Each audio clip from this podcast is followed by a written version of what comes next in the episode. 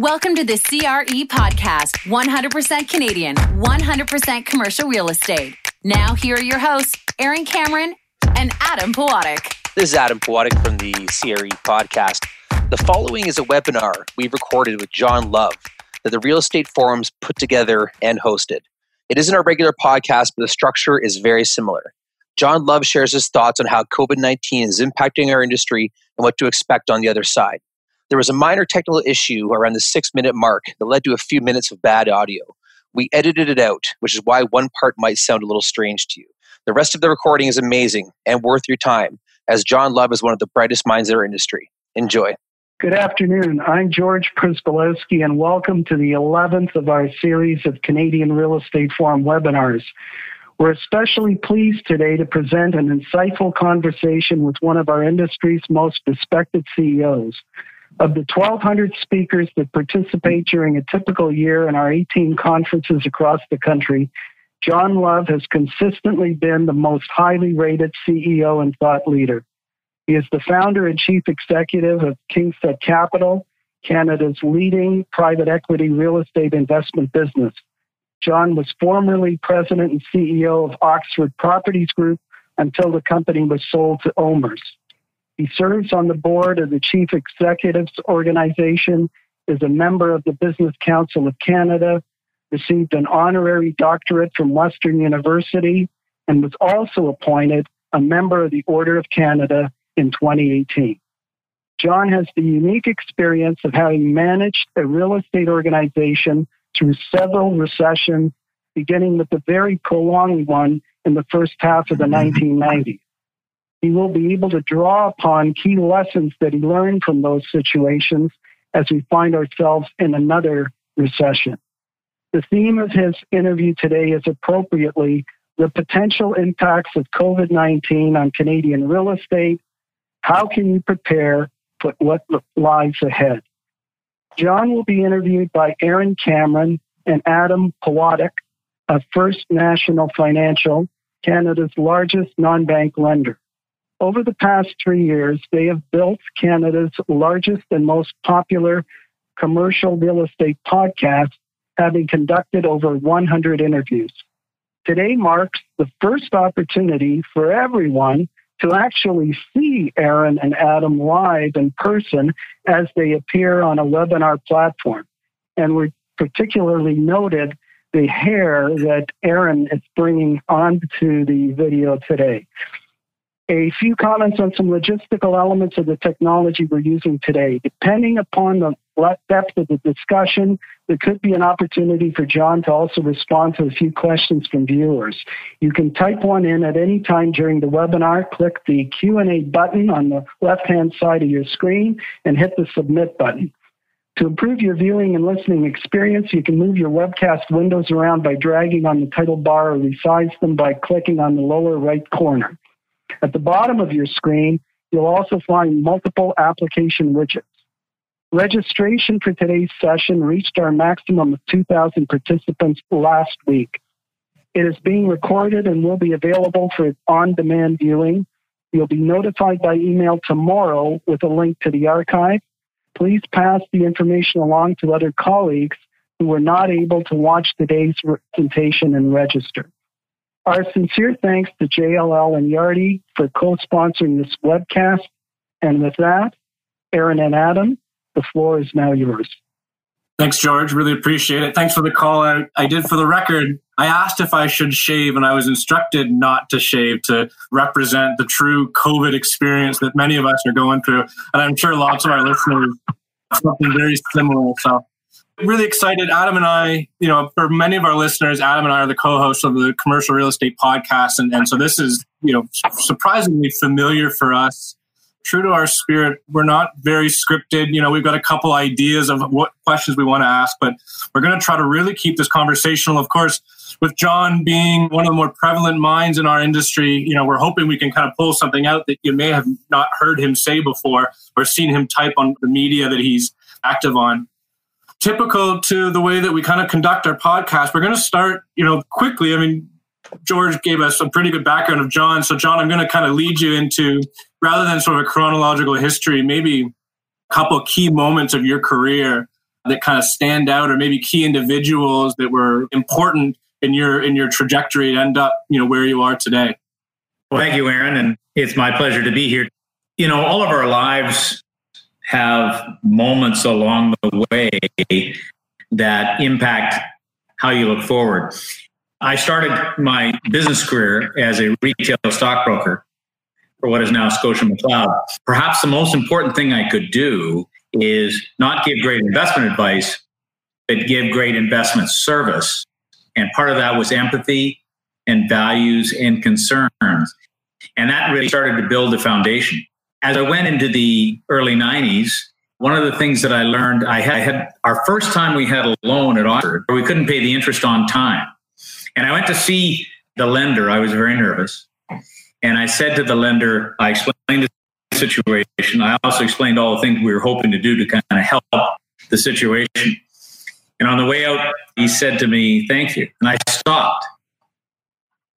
And I said, Thank you. It wasn't the response I was expecting. He said, John, we have three kinds of borrowers. He says, The first kind, borrow money and pay us back. We like them the most. The second kind, borrow money and hurt our collateral, don't tell us the truth, do a variety of things like that. And we go out of our way to hurt them. Third kind of borrower is someone that has a problem, comes in and tells us, and we'll work with that borrower and we'll work with you. And that's the tone for Oxford's emergence of the recession of the early 90s. So I've been blessed with lots of lessons along the way. And the important thing is you listen to those lessons and apply them in your life. Sounds like reputation is important. Well, in this business and in this country, small country, you know, your reputation and your values speak everything. And it is building relationships, maintaining relationships that are the foundation, I think, of any business career. And relationships can only be built on trust, transparency, integrity. That's foundational to how I've done business and how I think I built KingSett and frankly Oxford. John, why did you start KingSett? So, great question. The end of the Oxford story was for me was, you know, the business had grown to a competition act level of a business. And, you know, basically we had to make a decision at that time on whether to either expand into the US or change the business model. And I didn't think Oxford, at least under my leadership, was the right vehicle to do either. We had a sale to Omers, and I think Omers has done a terrific job with Oxford over the last 18 years. Credit to that, almost 20 years. Credit to that team. So for me, I you know I took six months off with my wife. had a had a fantastic six months. Both our children were in university, and then came back and said, "What do I want to do with the rest of my you know life or career, or whatever?" And decided that what gave me energy was working with people, was working on deals, working on things that were creative and making a difference. And so I talked to some of the key Oxford relationships I had and said, would they be prepared to support a fund in a business? And people were kind enough to do that. And KingSett was born. Well, while we're talking about your past, I mean, we're, we're going to spend quite a bit of time focused, obviously, on COVID 19. But while we on, are in your past, let's talk about your previous challenges you've gone through. You've had a long career and you've gone through a couple of these uh, these major downturns in your intended operations. So, how did you survive the first few major crises, and how are they going to be different from the one we're going through right now? Well, you know, first of all, every crisis is a little bit the same because when you're in the middle of it, it's you know can be very disarming. So, if we think of the recession in, in the early '90s, coming out of that, I was trying to get investment capital into Oxford and I had several pension fund officers say to me, the one thing we'll never do is we'll never invest in real estate again.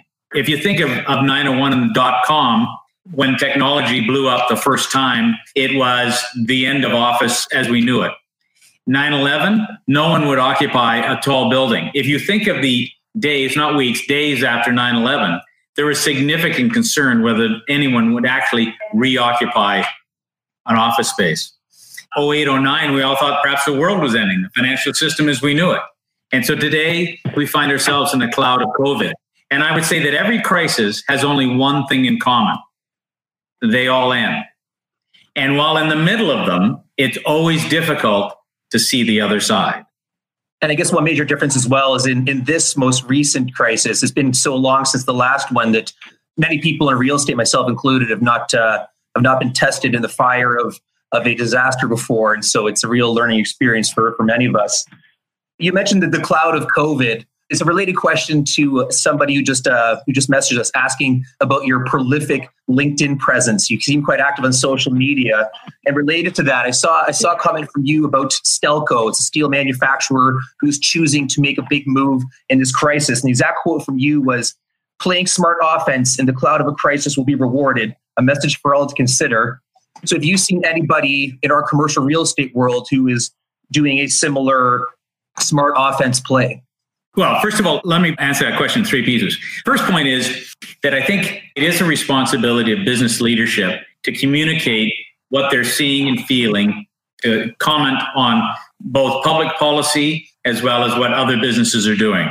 I think all too often business leadership cloisters amongst itself, talks to itself only, and the message is lost. So that's number one. So that's given rise to me being on LinkedIn and so on.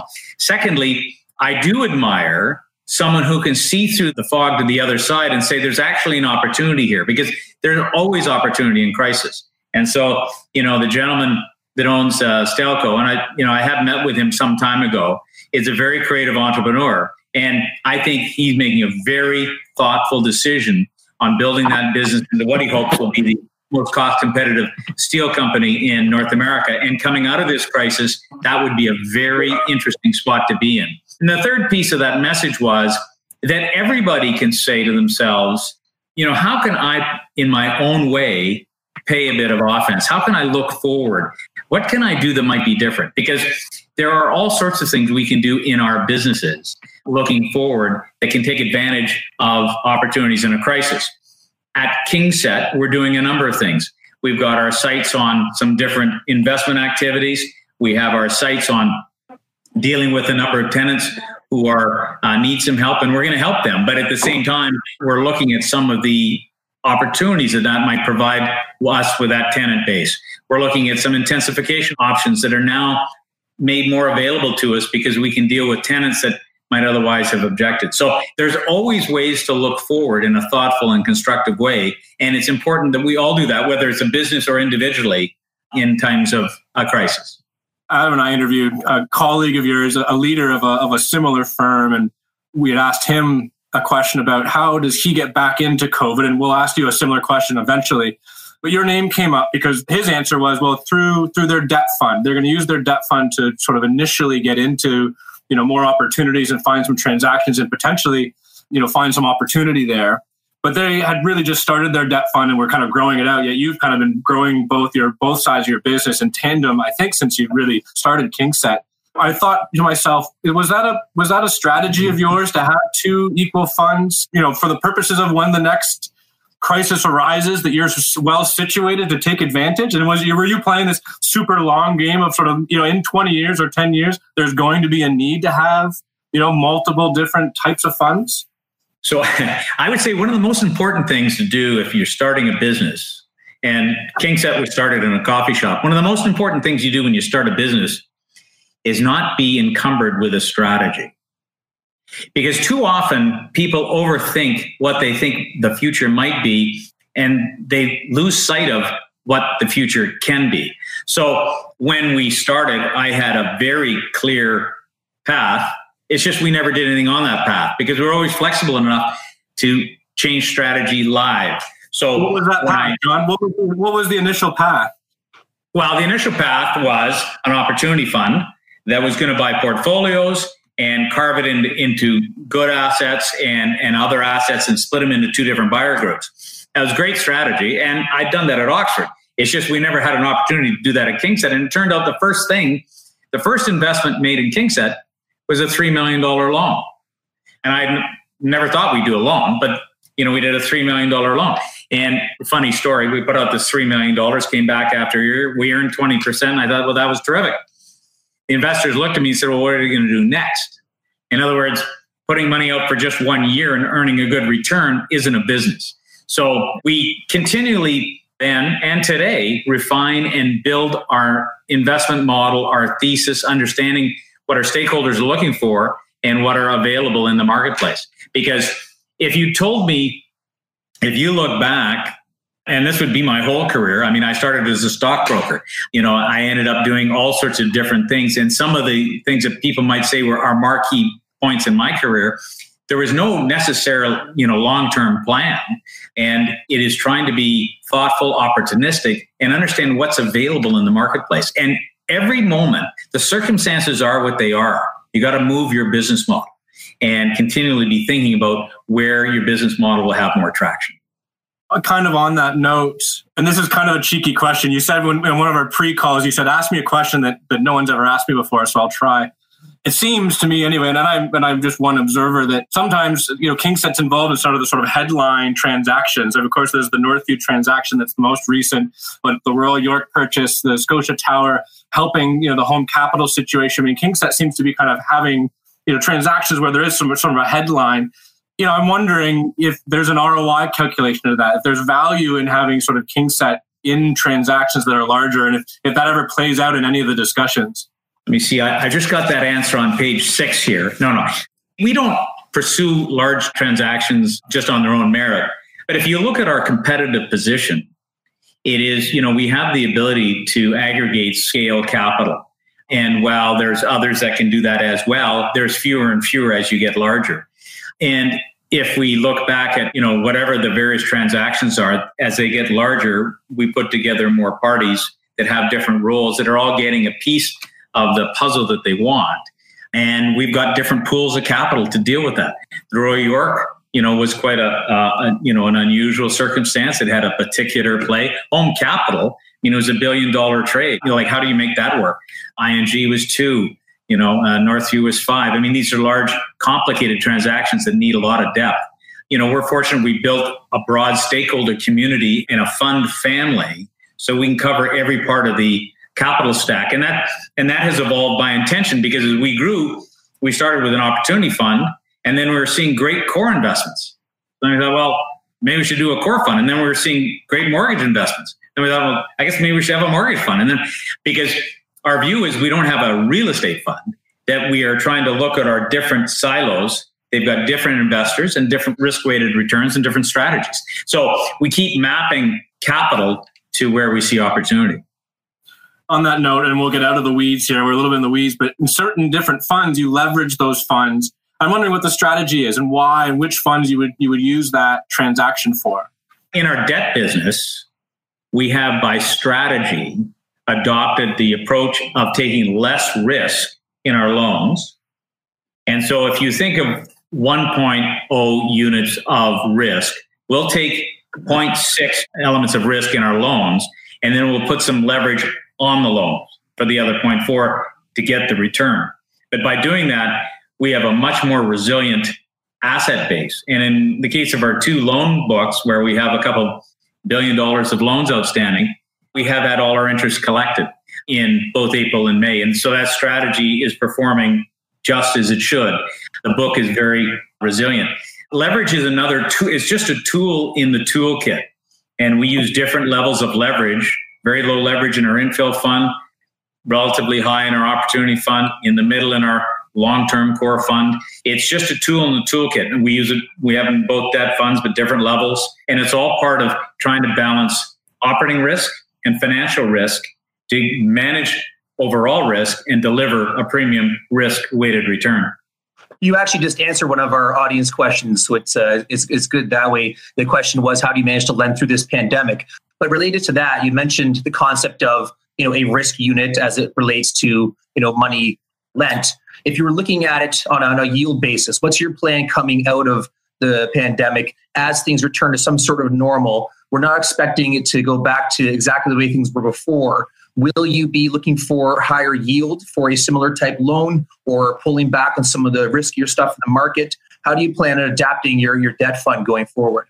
Well, I mean, first of all, we start with a customer focused approach, you know, because we're always trying to talk to our customers and understand what they need. And based on on what they need we try to put together a solution to best meet their needs and there's no one price fits all or no one security package or whatever you know we're looking for counterparties in our mortgage book you know where they've got a project we can support they've got a strategy we can get behind and we can understand what their capital needs are and we're happy to lend against that strategy or we might invest and lend against that strategy depending what the circumstance is. But it always starts with the customer, customer first, and understanding what the customer's need is, and then looking at our array of tools to try and best put together a solution for that customer. I like it. It's a, it's a solid answer. On a related note to that as well, you know, your, your perception of risk in the market, obviously the risk we're seeing is not weighted evenly across all asset classes. You know, uh, the obvious ones, of course, are hospitality and retail are seeing a much more substantial impact. So if you're looking at your portfolio, as again, we get back to some version of normal, are you going to rebalance your book in the asset distribution? And what would that look like three to five years from now to reflect the, the change in consumer patterns everybody's anticipating anyway? Yeah. So I think, you know, first of all, what people are anticipating, there's a lot of views that I may not agree with. When people talk about office that you know work from home versus dedensification or retail e-commerce versus pickup versus the mall all those trends are going to happen all of those trends are going to happen and it's not one to the exclusion of another and so then you say what is the balance to come back to our asset strategy you know we have for some time focused on mtv Montreal, Toronto, Vancouver, with overweighting in Toronto. We tend to have a greater focus on core, and core being uh, what you can do if you walk, not drive. And we've been building our weighting in office, in multi res, and in, in industrial. We've been managing our retail. And, you know, our retail book is relatively small. It's 15% of our income fund, it's kind of 10% of our overall. And, you know, we've got good partners, good assets. And I'm pleased to say our two Saskatchewan malls open today. And I would say they're the two dominant in Regina, Saskatoon. And I would say it was a pretty good first day or first two hours. That's the report I got. And, you know, on we go. On that note, John, when we're I think the title of this is the potential impacts of COVID. So we need to move forward and kind of think about you know what it's going to look like, what our experience with real estate is going to look like going forward you know, on that note, maybe more current situation we're having is bringing books to market, just the challenge with valuations. How is KingSett managing that? And have you kind of found a solution to, to get your book, you know, marked to market? You know, the marks for Q1 are tricky because, you know, appraisers have all issued their appraisal reports with non-reliance letters because they don't know what's going to happen. So they all got together as a group and saying versus somebody guess and everybody why don't we, we'll use December 31st investment metrics and update for cash flow changes and so on. As we go into Q2, some more of that will become evident, but it's not it's not clear to me that even then, because of the relative lack of investment velocity, that there will be any bright lights. We are in our income fund, which is the only one that really gets marked on a transactional basis. We've said that we're going to actually use a mark that's based on a whole year's results so that nothing gets impacted on just one quarter where people may not have confidence in what that mark is. We'll see. But I also think that perhaps two weeks ago, people were maybe three weeks ago. I mean, remember, just as a point of reference, on March 13th, all right, March 13th, so only 65 days ago, the Royal York was sold out. Okay, March, March 13th you know, and it seems like we've been in this lockdown forever, but it's not really been forever. It's just been Groundhog Day for 70 days. I think that in another two weeks, in another four weeks, in another six weeks, the world will continue to evolve substantially. I'm not at all satisfied that there will be much impact on best of class real estate values. I think there's still demand at all sorts of different levels, and a lot of the things that were there before will be here now. Remember, this is a health crisis, not a financial crisis. It's not a supply demand based crisis. It's a health crisis. We intentionally shut down the economy. I look out my apartment window into downtown Toronto and I see 150 million square feet of office, retail, and residential space. That for two months hasn't had any maintenance work done. You know, when you think of what that deferred capex means to employment, I mean, the fact is the machine will get going again. And I think that we'll find that the next normal is more like the last normal than many people over the last two weeks have thought. There'll be changes. There's always changes. And, so, and change is good. But I don't think it's going to be as much different as people think. And as we finish going through this, I think many institutional and global investors will again reconfirm their commitment to real estate, which is shown through a difficult period of time to maintain basic value and returns. I do agree with that, John. That uh, there's, always a recency effect when everybody thinks about possible impacts, and then of course everybody heard every crisis previously is a short memory, so it, it does go away, and of course the impacts uh, you know do do fade quickly over time. One of the the big ones that we did have experienced was the the loss of Sidewalk Labs. In the in the questions from the audience, it's popped up uh, numerous times, which is not surprising. So, what are your thoughts on COVID nineteen removing that prospect from our city? Well, I think COVID and sidewalks are totally unrelated. There's um, an argument to be made for that, yes? Well, I mean, sidewalks, the sidewalk proposal had been, you know, in very difficult position for two years. There was, you know, you know, the, and, and blame is all around. I, you know, I, I'm not saying anybody was right or anybody was wrong, but every time they turned around, it required another consultation and another consultation. And I think COVID was just an easy, an easy time to pull a cord. So I don't think those two issues are related. I think many businesses will use this time to do things that they knew they had to do before. You'll see in large corporations some reshuffling, you know, some timely reshuffling. We've had 10 years of growth everybody says, do I have one reporting structure too many? Do I have one plant too many? Do I have, you know, one, whatever too many? It's good time to look at that. You know, it's COVID. Why don't we deal with this, that, or the other thing? So some of these announcements that you'll, you have seen and will see where the, the company or the CEO conveniently says, well, COVID, you know, like, so I'm closing these office facilities or I'm doing this and that. They were all on the closed board before. And this is just a good time. Everybody's got cover. No one can criticize those kinds of decisions. That, in my view, and I don't have any inside information, is probably the sidewalk issue. I mean, I was a big booster sidewalk because I thought it was big, bold, interesting. There was others who thought it was an American company and data privacy issues and whatever. And what I thought was a layup turned into be an enormously divisive issue. I can say from, and one of the things I find very interesting in LinkedIn when I post something that I think, ah, that's not that controversial, but gets gang tackled, it tells you a lot about what people are thinking. And Sidewalk was just that issue, very divisive. So, you know, we'll probably have, you know, swamp for another couple generations and then we'll see what happens. I hope you're wrong. I hope you're wrong. You touched on a couple different things, which, you know, I think we should probably dive in a little bit more. You know, you talked about the opportunity for transition and the opportunity to kind of do things differently. You started this, you know, one of the comments here about, you know, you had an idea for KingSett and quickly pivoted to do something different. So uh, this is a two part question. First, you know, what conversations, what ideas are you throwing around within KingSett to pivot, to take this opportunity to to find that way to differentiate yourselves? One.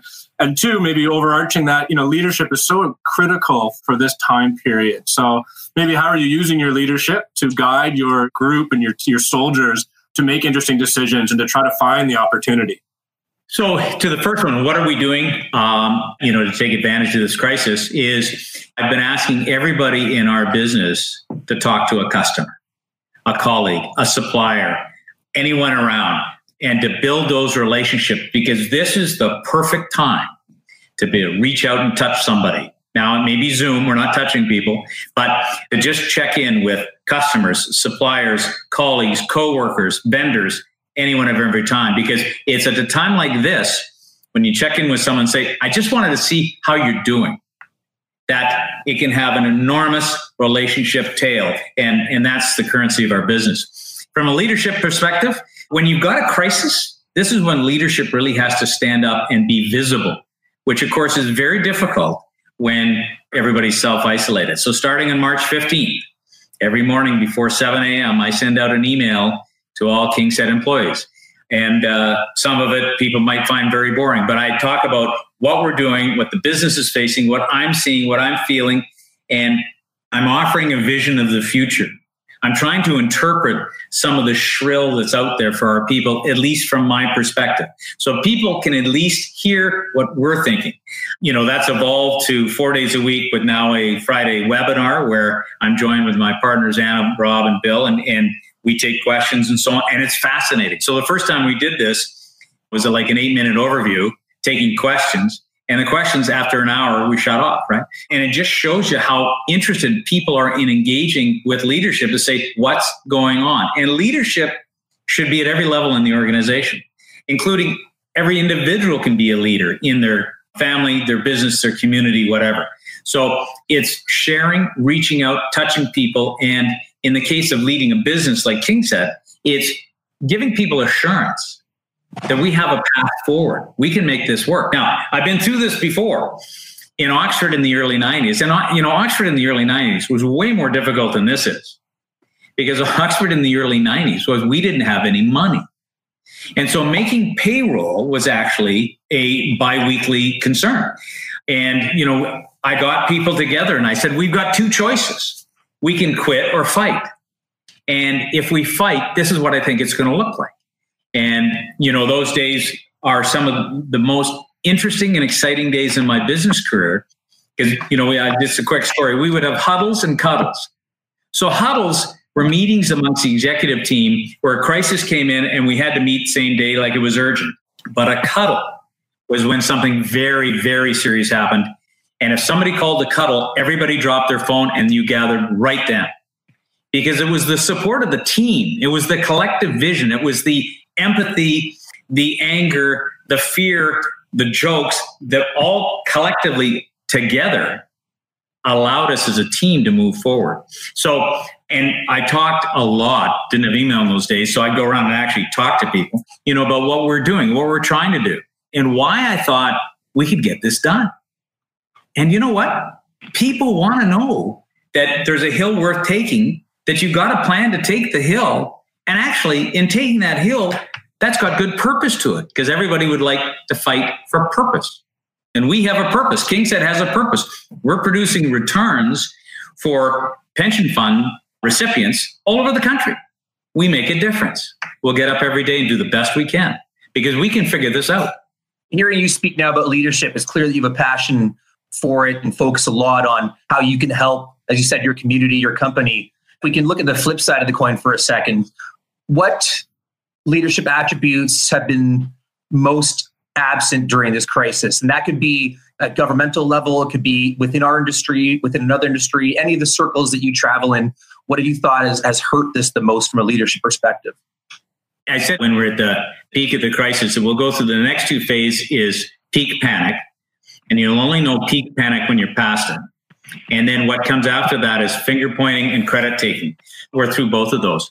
I think our leaders, provincially and federally, have all been faced with a very tough task. I think they work together well, and I think on balance, you know, I I think that's been well done. The one issue for me is that whoever it is, I'd love them to end up their comments with an inspiring step forward. We will get through this we will meet again. If you want to see power and leadership, play Queen Elizabeth's four minute speech again. And that showed such grace and such power. And the thing that resonates with most people is her saying, We will meet again. And you believe her. You've got to give people hope. Now, part of the strategy with the politicians is to, is to scare people so they stayed home. I sympathize with that tactic really empowering conversation. I'm having a hard time segueing into just the use of commercial real estate because that's such a such a strong, strong statement. But maybe you can help. So again, the purpose here is potential impacts of COVID. You were talking about, you know, we will be together again. And I think one asset that people are the most concerned about is probably retail, right? And, and you know, let me set it up because I think the next, the rest of the conversation, we got about 15 minutes to go. Let's just talk about maybe some different asset classes and how we interact with those asset classes as society comes back to, to as you kind of dub the next normal. Let's start with retail. I think that's the most interesting. Definitely restaurants not being able to put in nearly as many people. You talk about experiential malls. You know, are people going to be comfortable walking around on a rainy day in the summertime, lining up the grocery store? Right, we all line up outside, and now the aisles you've got to go up and down with the arrows. You know, some people believe that that is the next normal, that it, that is the way we're going to experience retail for a prolonged period of time. And whether you agree with that or not, maybe you challenge me. How does that impact retail? How does that impact valuation of retail, investment in retail? And do you see have any other comment just about what that's going to look like?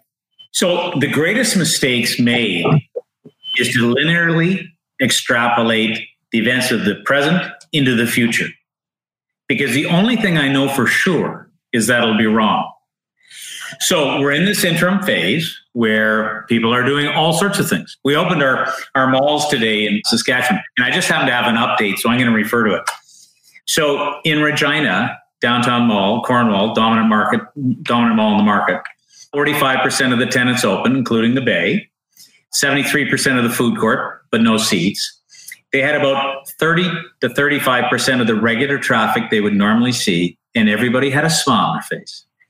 There were some lineups of some stores. People were, were lining up. People were being obedient. It's all happening. And this is a bit like spring.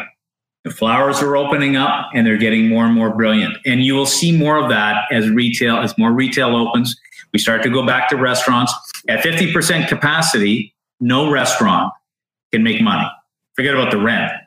But you've got to start somewhere, and they will. And we'll figure this out and we'll move along. And I think it's my personal view once people feel safe, then you'll see this accelerate more. Now, feel safe could be any one of a number of occurrences. It could be there's a vaccine. It could be that we understand from the statistics, which are still being crunched, that people that are vulnerable, really vulnerable, or actually have a certain set of characteristics older, pre existing conditions, whatever. We will learn. The fact is, we all drive cars, and yet there's car accidents every day. We all live with risk. We just have to sort of understand what risk it is we're managing. So I think that feel safe may happen a little bit sooner than some people think. At least that's what I'm hopeful of. But we will go back to restaurants. We will go back to shopping for all the same reason as we were there 67 days ago. And now it'll evolve, and good retailers will make some interesting steps and evolutions. And you'll see good owners of real estate will do the same thing as well. And so we're thinking very aggressively in our retail platform of some of the changes that we're going to test and feel. And, and, you know, all of the tier one guys are trying and testing different things. And so you will see that evolve and it'll be a good thing. And in many regards, we're just going to see the acceleration of trends already in place. And so the connection of digital retail, physical retail, convenience retail, you'll continue to see those models evolve. It's fascinating to see. And cash, interestingly, which was getting less and less important, now maybe dead because nobody wants cash. And so, you know, there'll be all sorts of little things that change, and there'll be perhaps some big things that change. But I look forward to it with some you know, with some interest. There's opportunities here. And trust me, there's retailers thinking about how to take advantage of this, and we want to be with them. Uh, to your comment that all of our predictions will be wrong, we could have opened the seminar with that and saved everybody an hour of our time. But uh, you know, we'll, we'll, still take everything no, else at face value. I didn't, all, I didn't say all of our predictions would be wrong. I said that linearly extrapolating the behavior of today is wrong because you know humans and societies an urban organization evolve and adjust it's not a straight line.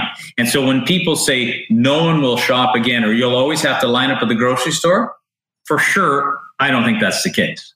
So it's just i'm not exactly sure anybody's exactly sure exactly what shape that's going to take. And that's okay. All we know is it's going to evolve. And people that can think through that evolution better will win. Virtually everything you said about as soon as fear leaves the market, we'll see a return to normal in regards to retail would apply to hotel as well. So I'm not going to ask you to repeat all that for hotel, but the same principles would absolutely apply. But I do want to ask specifically, you know, uh, I know that you don't have a, a, huge hotel exposure, but you do have one very high profile hotel, and that of course is the Fairmont in downtown Toronto. Is there anything specific you're doing with that asset? You know, outside of your comments about fear diminishing in the market, is there anything specific you're doing to get that asset poised to make a, a strong comeback? Well, we've done two things. First of all, you know, the Royal York is open, it's functioning, and part of the Rest Safe program, where we made rooms available for frontline workers, has meant that, you know, we've had 100 to 150 rooms used every night. And what that's allowed us to do is to continue to perfect our ability to clean, to be biosecure, and so on. Fairmont's just announced this week their uh, All Well program, their Safe Well program. Oh my goodness, this week, which is a comprehensive program. It's more than just cleaning, it's a focus on wellness. And I think you'll see Fairmont and particularly the Royal York, who got a lot of energy around this, to really distinguish itself or really seek to distinguish itself in a wellness template because the marketplace needs hotels, but it also needs not a cookie cutter hotel. It needs a hotel that can give people an assurance of their personal wellness while they stay there. One of the things that we're lobbying the government actively on is to open up our restaurants because if you think of anywhere that could have a restaurant where you could have physical distancing, it would be the Royal York. We've got space and we can coordinate that and we can manage it. And those teams are in place today. So, you know, obviously 10% occupancy doesn't take a lot of room in the rules book. And especially you know since we our first quarter up to up to march 15th was a record. And then uh, from march 15th to now is also oddly enough a record but different type. But that said the machine's running and people are there's a lot of people focus on this. It's going to be the hotel will be in very good shape as the economy opens think we've got about uh, 10 minutes left, about three asset classes to go through. So I want to move on to you know some of the better news that we've we've seen. You mentioned early on the lack of data points in the market, but we are of course seeing apartments and industrial doing well.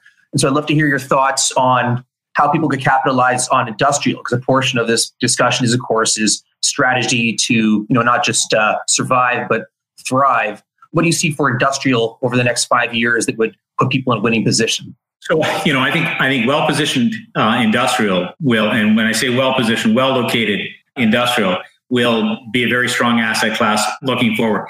The secret is it's a big asset class, and a lot of people are competing at for those assets. The secret is is to select assets where you think you can create value, and perhaps you have a slightly different view than the rest of the market. So that creating value is creating a more functional unit, maybe intensifying the site. There's any one of a number of things. But one has to look at industrial as just not a cookie cutter, but how do I change, evolve, or whatever the use is there. With multifamily, multifamily is continuing to perform well. I think in the short term, you know, you're going to see headlines like you saw in the paper today that rents have softened a little bit. All of these, in my view, are both true, but probably overstated. Just as the market's never as good as it looks, it's never as bad as it looks. You will see some softening in demand at the margin. But that's a head fake because we're going to see that pick up pretty quickly because as immigration starts to pick up again and job growth continues to pick up, you know, we're going to see an increased demand for for multi-res as well. John, if you had to put your money into one basket, industrial or apartments, which one is it? It would be apartments. Any reason why? Just stability of cash flow? You know what? I love a business where effectively you've got no single event risk where you've got the government effectively underpinning your demand and also restricting new supply. It's a robust asset class. And I think, you know, best in case operators who are investing strategically in their buildings, they're building communities, they're treating their tenants properly, they're running it like a service business, will continue to see low volatile, strong returns. Are you not concerned though that you know rents have kind of maximized? You know, based on that decoupling from income has kind of occurred, and as you called in the sort of the GTV versus industrial's got you know quite a bit of potential growth in their rents. Is that not attractive? You know, rent is all just supply and demand, and what we know is in MTV, Montreal, Toronto, Vancouver. What we know in those three cities is it's you're unlikely to have population declines. That would be my bet. My bet would be we'll continue to see population growth. That's demand growth. I think industrial will be fine, but industrial, you're dealing with a lot more different issues. You might have an industrial building with two tenants. One goes out, you've got a, you know, it's a big crisis. You've got to have more scale in industrial to get the same kind of overall diversification. Now, I like industrial. we're actually underweighted industrial, and you know we are looking to to build our on, on our industrial base. We were underweighted multi-res. Northview has dealt with that issue, and you know we feel pretty good about where both those asset classes are going, and we feel very confident in our office space. All right. Well, last but not least, I'm looking at the clock. Seven minutes till we, we get turned off. So, do you want me to ask a specific question, or do you want to just kind of tell us what you think about Office and you know how this whole thing is going to evolve over time? Office is, and the use of office space is far more dynamic than many commentators give it credit for. Today, we're looking at these two new issues: de-densifications and work from home. And there's those that say everybody will work from home, and you know, look what Twitter did, and so on and so forth. And Twitter and Square, which is a Twitter company, isn't necessarily the benchmark of our customer base. So if we go back, I think what you're going to see is two things. Number one, I think there will be some pushback on the 20 year old trend to densify. So if you might think you go back 20 years ago, office space requirements were 250 square feet per person. You know, 15 years ago it was 200. You know, 10 years ago it was 150. Today you see tenants you know, designing to 100. I think there's going to be pushback on that. But there can't be a lot of pushback because there's not a lot of space. You can't say, well, instead of the 100, let's assume it's 110. Well, there's not 10% space. I think you are going to see some people work from home, but I think the work from home will be more about flex work. I think it'll be allowing that parent to stay with a sick child. It'll be about uh, sick days being able to be connected. And so you, it's more flex work that I think uh, work from home will impact. Today, we're all on a screen, and so that kind of actually works. I look at it like holding my breath. Okay. But if you change that dynamic and put half of our people in an office and the other half remote, which half do you think are making the decisions? The half in the room. You know, there's a lot of truth to the saying in the room, in the deal. So I think we'll find that that people naturally gravitate back, you know, into an office where, you know, the connectivity uh, the productivity, creativity all coexist in a more dense space. So, given that we've kind of gone through you know the main asset classes, uh, the discussion, if we'd had this conversation back in January, it's fair to say that your views would have been very different because obviously the the environment was radically different than it is right now. Heading into this, though, is there anything you feel like KingSett might have missed the mark on when this all first was exposed? Did you find any vulnerabilities in your asset allocation or your operations that surprised you? I would say if we had this discussion on March 15th or January 1st, I would have said my analysis was much the same. In other words, you know, we're solid on office, we're underweight multi-res, happy with the Northview deal. Industrial is an area where we're looking to grow. You know, retail, tougher, had to evolve and so on and so forth. So I'm not sure much has structurally changed that. Um, as to what we could have done better, you know, it's always hard for me to answer that question because it's not how I think. Because whatever happened yesterday tends not to be a good guide for tomorrow. So I tend to think about in the present and in the future, how can we take the assets and the attributes we have, and the most important of which is our people. I'll tell you this I've been really impressed with the KingSett collective people to come together and do a whole bunch of really tricky things over the last 60 days all the way from dealing with our tenants to all of our investor reporting, our budgeting, our tax year. Like there's been lots of work been done, all sorts of stuff on the investment front, mortgage book. Everybody's been working very hard. And I'll say it's a credit to a great team of people that have come together in difficult circumstances and made it happen. There's a question from the audience about advice for the younger generation. So maybe if you can comment to people who've not been through a situation like this before and on a high note something inspiring you could say to people of how they can come out of this on a career personal level as a big winner this is a great opportunity for a young person to really distinguish themselves and i'll give you three thoughts number one we will meet again there is hope make sure you're focused on what's next number two is get on your phone don't text somebody phone somebody don't send someone an email zoom them Go out and reach and talk to your colleagues, your coworkers, your friends, your neighbors. It doesn't matter. But be in the community, be there, and just check in with people. How are they doing? Build those relationships. And thirdly, look at the work you've got on your plate today and get it done. But then reach out to people you work with, either that you report to or horizontally, and say, is there anything else I can do to help you? Because I can tell you in a time of crisis, what everybody loves is someone who's both getting what they've been asked to do done, but asking, you, say, what else can I do to help? Because that's how a young person can learn and get exposure and see other things. John, I love it. That's that's great advice, and I hope the uh, the person listening appreciated it, and the audience as a whole.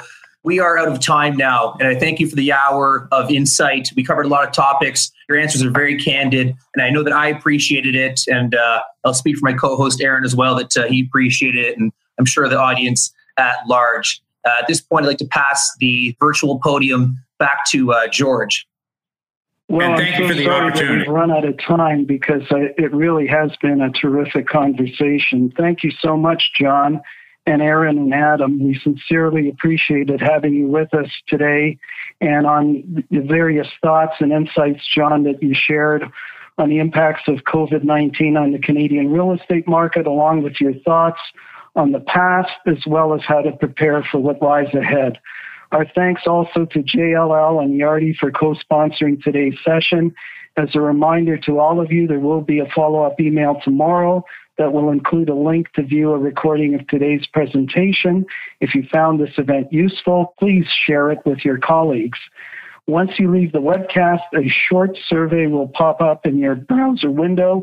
We would greatly appreciate your feedback on the four questions pertaining to this event. Next week on Wednesday at 3:30, back by popular demand, we will feature a webinar with the same panel that examined the topic of the reopening of the workplace a week ago. The format, however, will be completely different. It'll be an Ask Me Anything where the five panelists will not be making presentations, but will be entirely responding to questions from the viewers. No presentations, just questions from the viewers. If you can, please make a note of that time again, Wednesday at 3.30. So they'll be uh, returning to specifically deal with all the queries that they received a week ago and had no time to uh, unfortunately respond. So on behalf of the Canadian Real Estate Forums team, remain healthy and safe. Thank you again for joining us today.